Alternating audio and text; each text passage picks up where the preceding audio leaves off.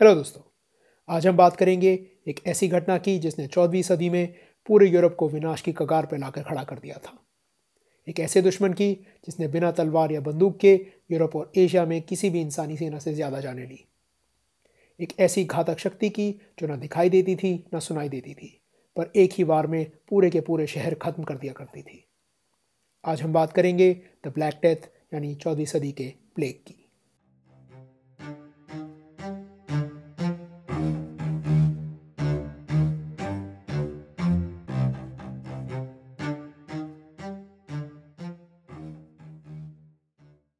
Hello दोस्तों, episode five, the black death में आपका स्वागत है। तो साल है 1345-1346 मंगोल गोल्डन हॉर्ड के सैनिक काफा नाम के एक शहर का घेराव कर रहे हैं। गोल्डन हॉर्ड जिसे मंगोलियन में अल्टन ओड के नाम से भी जाना जाता है मंगोल साम्राज्य के उत्तर पश्चिमी भाग में स्थित एक राष्ट्र था। ये एक समय में मंगोल साम्राज्य का हिस्सा था, पर तेरहवीं सदी तक उनसे अलग होकर एक आज़ाद राष्ट्र बन चुका था। इसका निर्माता था बाटू खान। जो कि चिंगिस खान के सबसे बड़े बेटे जोची का बेटा था। काफा क्राइमिया के इलाके में एक शहर था। आज इस शहर को फियोडोसिया के नाम से जाना जाता है। ब्लैक सी के किनारे स्थित होने के कारण इस शहर में एक बंदरगाह थी और ये इस इलाके का एक महत्वपूर्ण व्यापार केंद्र भी था। इस समय में ये शहर इटली के जेनोआ राष्ट्र की संपत्ति था, जिसे उन्होंने गोल्डन हॉर्ड से खरीदा था। पर अब इन लोगों के बीच कुछ अनबन हो गई थी। तो गोल्डन हॉर्ड की सेना काफा के बाहर शिविर बनाकर बैठी थी। पुराने ज़माने के शिविरों में आमतौर पर काफ़ी भीड़ भड़ाका होता था और साफ़ सफ़ाई का कोई खास ध्यान नहीं रखा जाता था।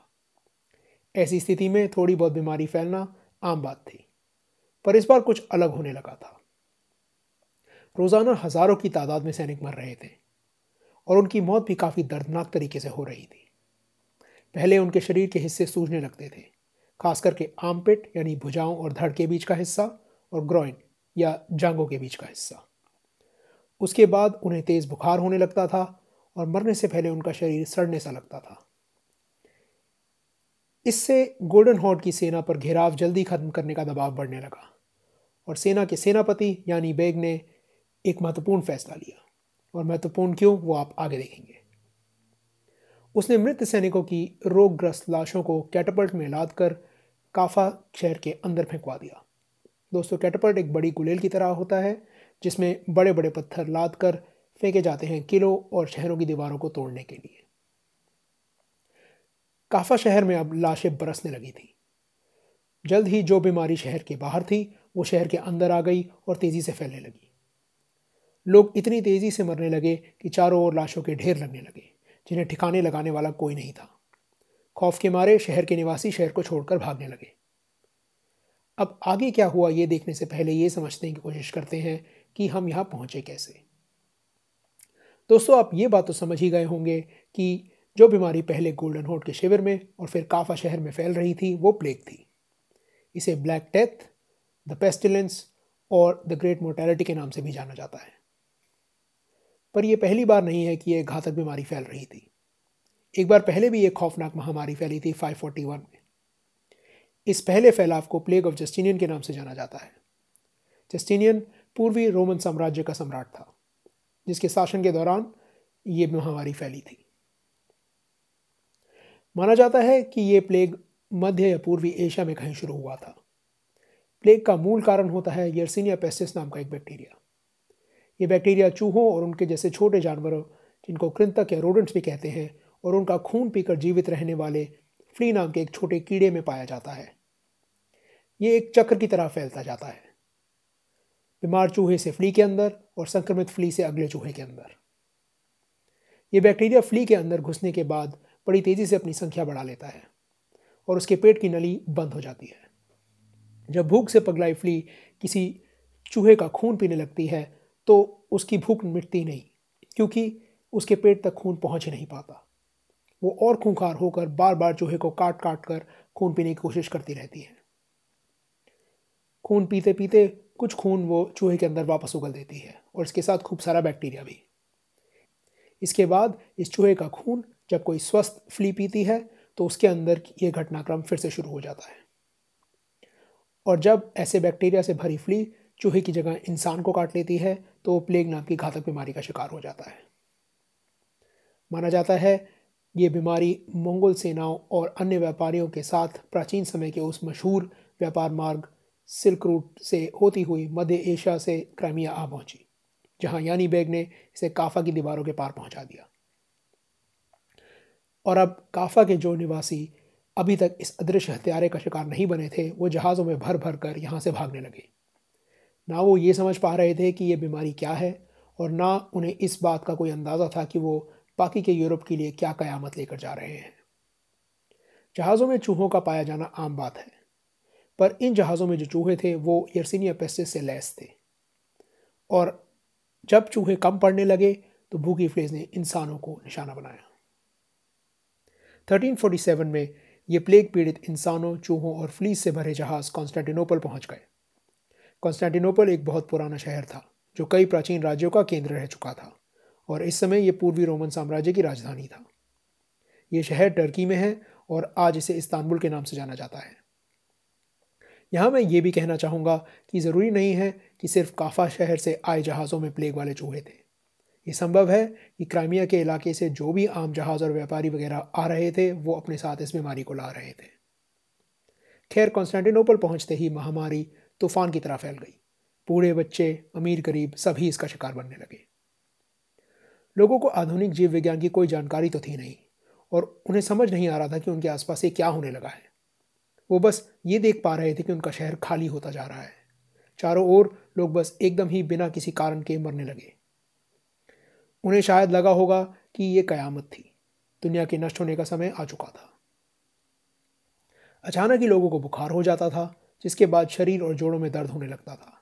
इसके बाद नोजिया, उल्टी और आखिर में एक दर्दनाक मौत। यूरोप के इन बेबस लोगों को ये नहीं मालूम था कि उनके बीच एक या दो नहीं, तीन प्रकार के प्लेग फैल रहे थे। पहला और सबसे आम प्रकार था ब्यूबोनिक प्लेग। इसमें पहले बताए लक्षणों के साथ साथ गले आमपेट और ग्रॉइन में सूजन शुरू हो जाती थी। ये बेहद दर्दनाक सूजन और फोड़े, पस और खून से भरकर फूल जाते थे। और धीरे धीरे पूरे शरीर पर फैल जाते थे। कुछ फोड़े तो अंडे और सेब जितने बड़े भी हो जाते थे। शरीर पर इनका दिखाई देना मौत का संकेत था। इसके बाद आता था बहुत तेज़ बुखार और खून की उल्टियाँ और पीड़ा भरी मौत, जो एक से आठ दिनों के बीच कभी भी हो सकती थी। असल में होता ये था कि फ्ली के काटने से यर्सिनिया पेस्टिस बैक्टीरिया पीड़ित के लिम्फेटिक सिस्टम या लसिका प्रणाली में घुसकर लिम्फ नोड्स में जमा होने लगता था। दोस्तों लिम्फेटिक सिस्टम का काम होता है बीमारियों से लड़ना और शरीर में जमा हुए खतरनाक जैविक पदार्थों को ठिकाने लगाना। लिम्फ नोड्स में बैक्टीरिया जमा होने से जो सूजन होने लगती थी, उसे ब्यूबोस कहा जाता था और इसी से इस बीमारी का नाम ब्यूबोनिक प्लेग पड़ा। कुछ दिन बाद ये बैक्टीरिया रक्तधारा में घुसकर फेफड़ों और स्प्लीन जैसे शरीर के अन्य भागों में फैलने लगता था, जिससे आखिर में पीड़ित की मृत्यु हो जाती थी। ठोस आंकड़े मिलना मुश्किल है पर ब्यूबोनिक प्लेग का मृत्यु दर करीब 60 से 80 प्रतिशत था। मतलब इस बीमारी से पीड़ित होने के बाद सिर्फ़ 20 से 40 प्रतिशत लोग ही बच पाते थे। दूसरा प्रकार था न्यूमोनिक प्लेग इसमें यह बीमारी फेफड़ों में फैल जाती थी, जिसके कारण पीड़ित को श्वास प्रणाली की समस्याएँ होने लगती थी। इसके बाद आते थे बुखार सरदर्द खांसी और खून से लाल बलगम, जिसमें खून की मात्रा लगातार बढ़ती चली जाती थी। और क्योंकि यह बीमारी श्वास प्रणाली में फैल चुकी होती थी, इसलिए खांसी या छींक से सीधे ही एक इंसान से दूसरों में फैल सकती थी। निमोनिक प्लेग का मृत्यु दर था करीब पचानवे प्रतिशत और मृत्यु अक्सर तीन दिन के अंदर अंदर हो जाती थी। और तीसरा और सबसे कम फैलने वाला पर सबसे ज़्यादा घातक प्रकार था सेप्टिसिमिक प्लेग इसमें यर्सिनिया सीधे ही रक्तधारा में घुस जाता था। पीड़ित व्यक्ति को तेज़ बुखार होता था और उसके शरीर पर जामनी निशान दिखाई देते थे। जो नलियों में खून के जम जाने का परिणाम थे। शरीर में दर्द, उल्टियाँ, नौजियाँ और अत्यंत कमज़ोरी के साथ साथ खून न मिल पाने के कारण शरीर की खाल और अलग अलग हिस्से गलकर काले पड़ने लगते थे। ये बीमारी इतनी तेज़ फैलती थी कि पीड़ित के बचने की कोई उम्मीद नहीं रह जाती थी और वो कुछ ही घंटों में मर जाता था।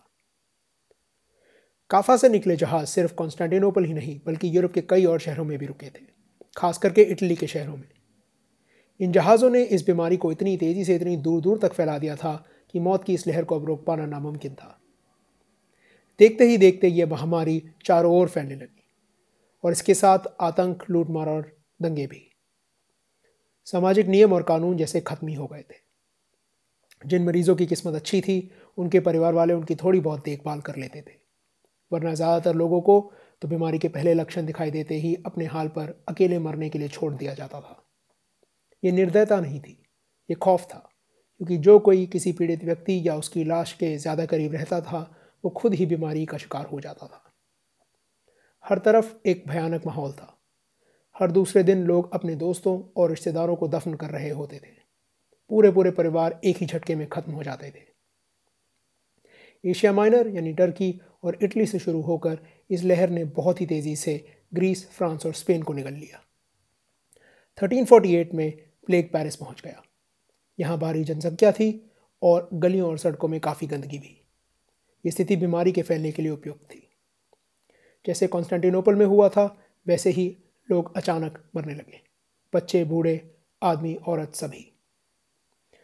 कहा जाता है कि एक समय पर पेरिस के होटल ड्यू से रोज़ाना 500 लाशें रेडियो पर लाद कर कब्रिस्तान ले जाई जाती थी। जल्द ही बीमारी पूरे फ्रांस में फैल चुकी थी। इस ज़माने में फ्रांस के कुछ हिस्से इंग्लैंड के कब्ज़े में थे। और इस संबंध द्वारा 1348 में यर्सिनिया इंग्लिश चैनल पार करके इंग्लैंड की मुख्य भूमि पर आ पहुँचा। माना जाता है कि फ्रांस से आया पीड़ितों से भरा एक जहाज़ इंग्लैंड के दक्षिण भाग में स्थित वेमथ नाम के एक शहर में रुका और यहाँ से ये बीमारी इंग्लैंड में तूफ़ान की तरह फैल गई। ग्रामीण इलाकों में तबाही मचाता हुआ प्लेग 1348 में लंदन आ पहुँचा। यहाँ उसे फिर वही स्थिति मिली। भारी जनसंख्या और खुली गंदगी और कूड़ा कचरा। प्लेग लंदन में करीब डेढ़ साल तक रहा और माना जाता है कि लंदन की आधी या एक तिहाई जनसंख्या इसके कारण मारी गई। नॉर्वे में यर्सनिया का प्रवेश बिल्कुल एक हॉरर फ़िल्म के सीन की तरह था। माना जाता है कि 1349 में नॉर्वे में समुद्र किनारे स्थित बर्गिन शहर में लोगों ने एक जहाज़ को अपनी ओर आते देखा। ये कोई नई बात नहीं थी। यहाँ अक्सर इंग्लैंड से जहाज़ आया करते थे। जहाज़ करीब तो आ रहा था, पर उसकी गति धीमी नहीं हो रही थी। ये स्पष्ट हो चुका था कि वो रुकने वाला नहीं है और बंदरगाह की जगह वो सीधे ही समुद्र तट पर आ पहुँचा। सरकारी अधिकारी जब जाँच करने के लिए जहाज़ पर चढ़े तो उन्हें सिर्फ़ लाशें दिखाई दी। कर्मी दल लगभग पूरी तरह से खत्म हो चुका था और अनजाने में अधिकारी प्लेग को जहाज़ से उतार कर अपने साथ शहर के अंदर ले आए। फिर क्या था? जल्द ही पूरा नॉर्वे और उत्तरी यूरोप इस महामारी की चपेट में आ गया। सही आंकड़े तो किसी के पास नहीं है पर माना जाता है कि नॉर्वे की करीब आधी जनसंख्या प्लेग के कारण मारी गई। 1350 में पूर्वी यूरोप के देश इसका शिकार हुए और 1351 में रशिया भी इसकी चपेट में आ गया। सिर्फ़ यूरोप ही नहीं, बल्कि उत्तरी अफ्रीका भी प्लेग के चंगल में फंस चुका था। 1347 में प्लेग इजिप्ट में फैलना शुरू हो चुका था। इसी साल ये लेबनान, सीरिया, इसराइल और पैलेस्टाइन के इलाकों में भी पहुँच गया। अगले साल 1348 में प्लेग कायरो पहुँचा, जहाँ माना जाता है कि लाखों की तादाद में लोग इस महामारी के कारण मारे गए। इस साल मौत की आंधी पूर्व में एंटीऑक तक और पश्चिम में ट्यूनिस और मोरक्को तक भी पहुँच गई। हज में जाने वाले तीर्थयात्री अनजाने में यर्सिनिया को मक्का भी ले गए। दोस्तों, संक्रामक बीमारियों के मामले में आपने शायद विशेषज्ञों और डॉक्टरों को पहली या दूसरी वेव्स या लहर का ज़िक्र करते हुए सुना होगा। बीमारी की दूसरी वेव का मतलब होता है कि बीमारी एक बार एक इलाके में ख़त्म होने के बाद फिर से दिखाई देने लगे। यूरोप में प्लेग की लहरें सिर्फ़ एक या दो बार नहीं, बल्कि लगातार 300 सालों तक आती जाती रहीं। और प्लेग के उभरने की छोटी मोटी घटनाएँ तो 19वीं सदी तक होती रहीं। भारत पे भी प्लेग के प्रकोप का भारी असर पड़ा, पर यह कहानी हम किसी और दिन सुनेंगे। जैसे कि मैंने पहले बताया, इस समय में ना तो लोगों को जीव विज्ञान का कुछ खास ज्ञान था और ना उन्हें बैक्टीरिया जैसे कीटाणुओं के बारे में कुछ पता था। पर उन्होंने पूरी कोशिश की ये समझने की कि उनके आसपास अचानक ये क्या होने लगा था। कोई तो कारण था कि लोग इतनी भारी मात्रा में और इतनी तेज़ी से मर रहे थे। धार्मिक प्रवृत्ति के लोगों ने इस घटना को ईश्वर के द्वारा दी गई सज़ा के रूप में देखा। कुछ लोगों ने बुरी हवा और पानी को दोष दिया और कुछ लोगों ने तो ग्रहों को भी दोष देना शुरू कर दिया। इस समय में यूरोप में ज़्यादातर लोग पढ़े लिखे नहीं थे। विज्ञान का कोई खास नामो निशान नहीं था। और अंधविश्वास का बोलबाला था। स्थिति में फिर वही हुआ जो अक्सर होता है। धार्मिक कट्टरपंथी एक बलि का बकरा ढूँढने लगे। उन्होंने यहूदी समुदाय पर इल्ज़ाम लगाना शुरू कर दिया कि ये सब एक षड्यंत्र था और वो खान पान में जहर मिलाकर इस बीमारी को फैला रहे थे। इसके कारण यहूदी समुदाय के लोगों को भारी मात्रा में खुलेआम मारा जाने लगा। इस जहालत और क्रूरता का शिकार वो लोग भी बने जो या तो गरीब थे या किसी और बीमारी से पीड़ित थे। सबसे ज़्यादा दुख की बात यह है कि इस तरह का व्यवहार भारत में आज भी देखने को मिलता है। 600 साल की प्रगति के बाद भी। हालाँकि ज़्यादातर लोग प्लेग से बचने के लिए ऐसी तर्कहीन और फालतू हरकतें कर रहे थे। कुछ ऐसे लोग भी थे जो चिकित्सा के द्वारा प्लेग का सामना करने की कोशिश कर रहे थे। अफसोस कि जीव विज्ञान की सही जानकारी ना होने के कारण ये कोशिशें भी काफ़ी हद तक तर्कहीन और निष्फल थी। इसमें से कुछ नुस्खे थे, अपने शरीर पर प्याज और जड़ी बूटियाँ मलना। ये तो फिर भी ठीक था, पर लोग और भी अजीब अजीब चीज़ें मलने लगे थे। इसमें से कुछ थे सांपों और कबूतरों के कटे टुकड़े, इंसानी मलमूत्र और एक ज़िंदा मुर्गी का पिछवाड़ा। मैं मज़ाक नहीं कर रहा। उस ज़माने में लोगों को विश्वास था कि ये तरीके काम करेंगे। और नुस्खे थे सिरका पीना या पन्ना या अन्य खनिज पदार्थों को पीस कर खाना। जिनके लिए पन्ना बहुत महँगा था, वो आर्सेनिक और मर्क्यूरी पीने लगे। ये दोनों ही इंसानों के लिए जानलेवा होते हैं। कुछ चिकित्सकों का मानना था कि प्लेग बुरी हवा के कारण होता है तो वो लोगों को कभी कभी गटर में समय बिताने की सलाह देते थे। उनका मानना था कि गटर की बदबूदार हवा प्लेग की बुरी हवा को रोक लेगी। उस ज़माने में यह भी माना जाता था कि ज़्यादातर बीमारियाँ शरीर के अलग अलग भागों का संतुलन बिगड़ने से होती हैं। इसलिए इस संतुलन को फिर से ठीक करने के लिए आमतौर पर शरीर से कुछ मात्रा में खून निकाल दिया जाता था, और प्लेग के लिए भी ये एक प्रचलित उपचार था। छुरी से कट बनाकर या झोंक यानी लीचेस का इस्तेमाल करके खून निकाला जाता था। कुछ डॉक्टरों ने इस संतुलन को बहाल करने के मकसद से प्लेग से हुई सूजनों और फोड़ों को भी फोड़ना शुरू कर दिया। इन सबसे मरीज़ का तो कुछ फ़ायदा नहीं होता था। सिर्फ़ नए घाव बन जाते थे और पुराने घाव खुल जाते थे। शरीर से निकाले गए संक्रमित खून और पस उल्टा हर जगह फैलकर बीमारी को और फैलने में मदद करते थे। जो लोग प्लेग को ईश्वर की दी गई सजा समझते थे उन्होंने पश्चाताप के तौर पर खुद को सार्वजनिक स्थानों पर इकट्ठा होकर कोड़े मारना शुरू कर दिया। इसे सेल्फ फ्लैजुलेशन कहते हैं और ये कई धर्मों में आज भी होता है। ये लोग कोड़े मार मार कर ना सिर्फ़ अपने शरीर पर ऐसी खुली चोटें बना रहे थे जो बाद में संक्रमित हो सकती थी, बल्कि बड़े बड़े झुंड बनाकर शहर से शहर घूम रहे थे, प्लेग को साथ लेकर। तो विज्ञान की गैर मौजूदगी में लोग प्लेग से बचने के लिए ऐसे उपाय इस्तेमाल कर रहे थे जो बिल्कुल ही व्यर्थ थे और जो कि कुछ मामलों में बीमारी को और ज़्यादा फैला रहे थे। जब कोई भी उपाय इस महामारी को काबू नहीं कर पाया तो कई शहरों और राज्यों ने अपनी सीमाएँ बंद कर लेने का फैसला किया, ताकि कोई नया इंसान अंदर ना आ सके। वेनिस की सरकार ने नियम बनाया कि बाहर से आने वाले लोगों को 40 दिन तक अलग रहना होगा, यानी आइसोलेशन में। और अगर उसके बाद वो बीमार नहीं पड़े तो वो शहर के अंदर आ सकते हैं। उनकी भाषा में 40 दिन को नहीं बोलते हैं और इसी से हमें क्वारंटाइन शब्द मिला है। कुछ शहर तो इस आइसोलेशन को कई कदम आगे ले गए। मिलान में प्लेग पीड़ितों को परिवार समेत उनके घर में कैद कर दिया जाता था। घर की खिड़कियों और दरवाज़ों को पत्थर की दीवार बनाकर स्थायी रूप से बंद करके अंदर के लोगों को भूखा मरने के लिए छोड़ दिया जाता था। उस समय में यही एक तरीका था जो कुछ हद तक सफल हुआ। आखिर में प्लेग को रोकने की ज़्यादातर कोशिशें नाकाम रहीं। लाशों के ढेर बढ़ते ही गए। इतने की गलियों में से उन्हें उठाने वाले कम पड़ गए। लाशें इतनी बढ़ चुकी थी कि ना उन्हें सही से दफनाने का समय था, ना जगह। कई यूरोपियन शहरों में बड़ी बड़ी सामूहिक कब्रें पाई गई हैं, जो कंकालों से भरी पड़ी हैं। इससे हम कुछ हद तक इस महामारी के भयानक और घातक प्रकोप का अंदाज़ा लगा सकते हैं। चलिए अब थोड़े असली जीव विज्ञान की बात भी कर लेते हैं। सबसे पहले ये जानते हैं कि इस कहानी का सबसे अहम पात्र यर्सिनिया पेस्टिस असल में होता क्या है? दोस्तों यर्सिनिया पेस्टिस एक बैक्टीरिया होता है, जिसकी खोज 1894 में एक स्विस फ्रांसीसी वैज्ञानिक अलेक्जेंडर यर्सिन ने की थी। और जैसा कि आप देख सकते हैं, इसका नाम यर्सिन के नाम पर रखा गया है। दोस्तों, याद रहे, ये बैक्टीरिया है वायरस नहीं। ये दोनों बिल्कुल अलग अलग तरह के कीटाणु होते हैं, जो अलग अलग तरीक़ों से और अलग अलग तरीके की बीमारियाँ फैलाते हैं। यर्सीनिया पेस्टिस फैलने के लिए दो चीज़ों का इस्तेमाल करता है। फ्लीज का और चूहों और मारमट जैसे छोटे जानवरों का। दोस्तों मारमट एक बड़ी गिलहरी की तरह होता है और ये यूरोप, एशिया और नॉर्थ अमेरिका में पाया जाता है। इंसानों और चूहों के अलावा ये कुत्ते, बिल्लियों, मुर्गियों, ऊँटों और सोरों में भी फैल सकता है। ये कैसे फैलता है और शरीर के अंदर क्या करता है, वो हम कुछ हद तक पहले ही सुन चुके हैं। माना जाता है कि यर्सिनिया इंसानों के आसपास हज़ारों सालों से रहा है और इसने खुद को हमारे शरीर की कुदरती रक्षा प्रणाली से बचा पाना बहुत अच्छे से सीख लिया है। इसी के कारण यह शरीर में घुसने के बाद छुप कर आसानी से फैल जाता है।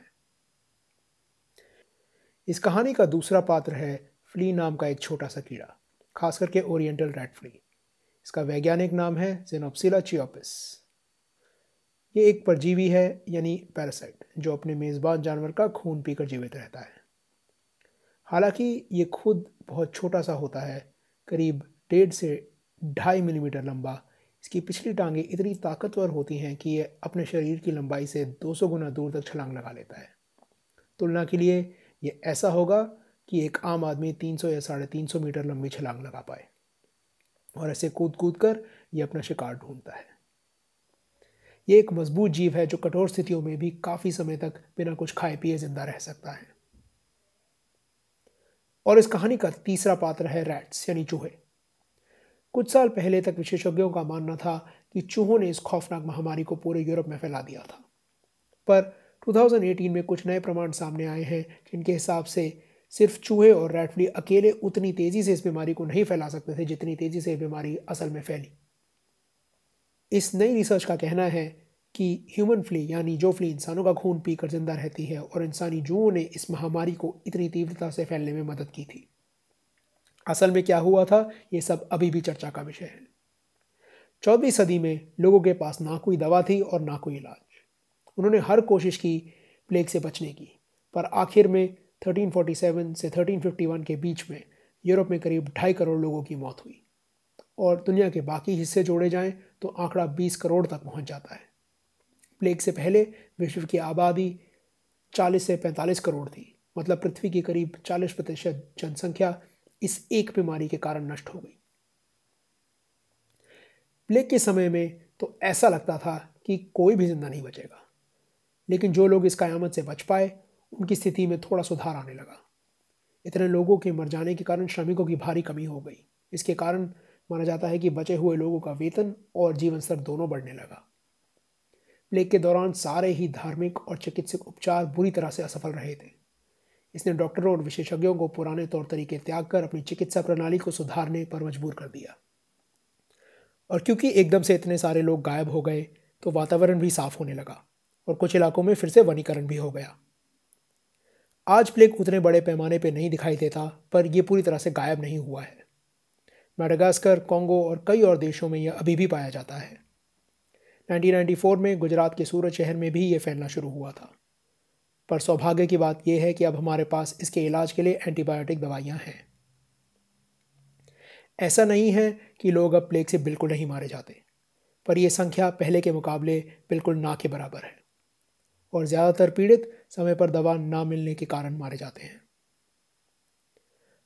अब आप शायद ये सोच रहे होंगे कि इतना कहर ढाने के बाद यूरोप से प्लेग आखिर ख़त्म कैसे हुआ?